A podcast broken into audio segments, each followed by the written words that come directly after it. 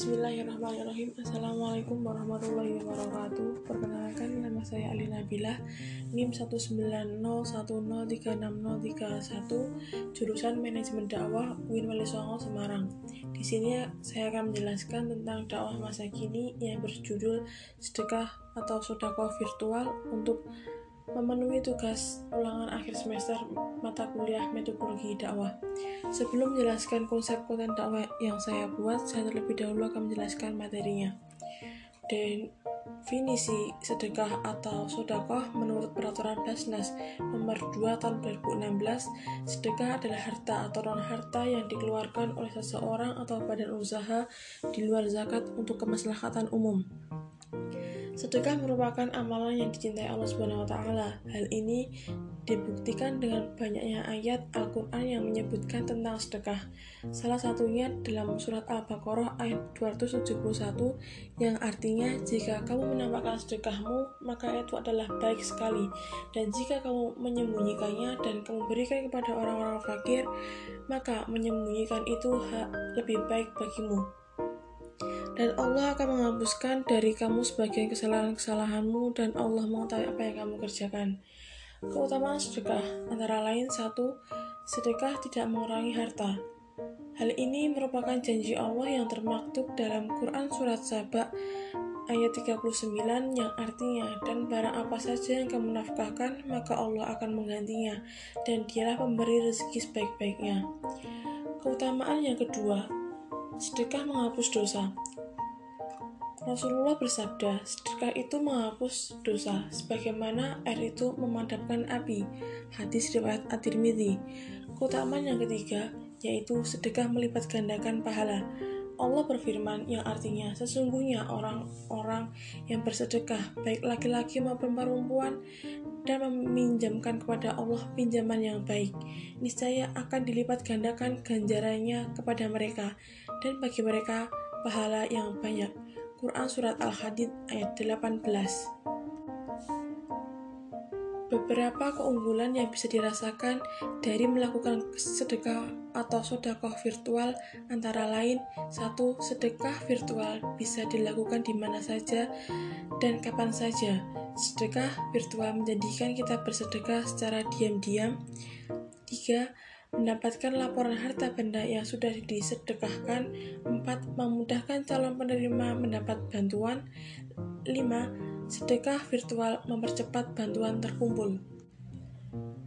Kemudian, bagaimana hukumnya sedekah virtual menurut Islam? Berdasarkan hasil yang pernah dikaji oleh Dewan Syariah Dompet Dhuafa, MUI, dan OJK menyebutkan bahwa sedekah online diperbolehkan. Hal terpenting, orang yang memberi sedekah meniatkan niat untuk sedekah. Hal ini pun sama halnya dengan zakat. MUI telah mengeluarkan fatwa adanya diperbolehkannya harta, zakat, infak, dan sedekah untuk penanggulangan COVID-19 dan dampaknya melalui fatwa MUI nomor 23 tahun 2020. Dengan adanya sedekah virtual, tentunya berbuat baik kepada sesama, berbuat kebaikan dan amal soleh pun menjadi semakin mudah.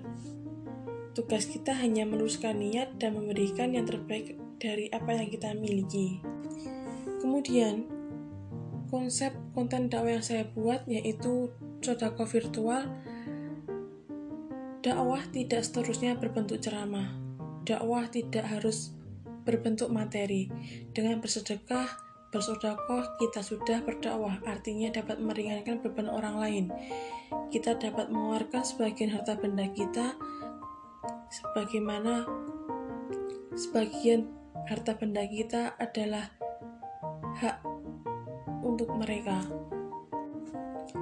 Dengan melihat situasi saat ini, pandemi COVID-19, saya berpikir bahwa sedekah virtual adalah salah satu keefektifan yang dapat dicapai menggunakan teknologi yang canggih seperti sekarang ini. Konsep saya sederhana, yaitu ketika kita melihat kondisi seperti sekarang ini, kita langsung mengambil tindakan bahwa mereka butuh bantuan dan uluran tangan kita berupa donasi bantuan. Yang pertama yaitu kita membuka rekening baru khusus kegiatan sedekah virtual ini, kemudian kita membuat poster atau pamflet yang berisi membuka donasi untuk tujuan tertentu. Kemudian setelah poster itu jadi, kita sebarluaskan menggunakan media sosial kita di beberapa platform seperti Instagram, Facebook, WA, Line, dan lain-lain, agar orang yang melihat lebih banyak dan donasi cepat terkumpul. Yang kita harapkan adalah ketika orang-orang melihat poster yang kita sebarluaskan di media sosial, mereka akan bergegas untuk memberikan sedekah melalui rekening atau ATM bank. Kemudian kita berikan jangkauan waktu sekitar 1-2 minggu agar dana yang terkumpulkan lebih maksimal. Jika sudah terkumpul, kita berikan bantuan tersebut kepada yang membutuhkan, bisa berupa uang maupun berupa barang. Sedekah atau sedekah virtual ini tidak berhenti setelah pandemi COVID hilang.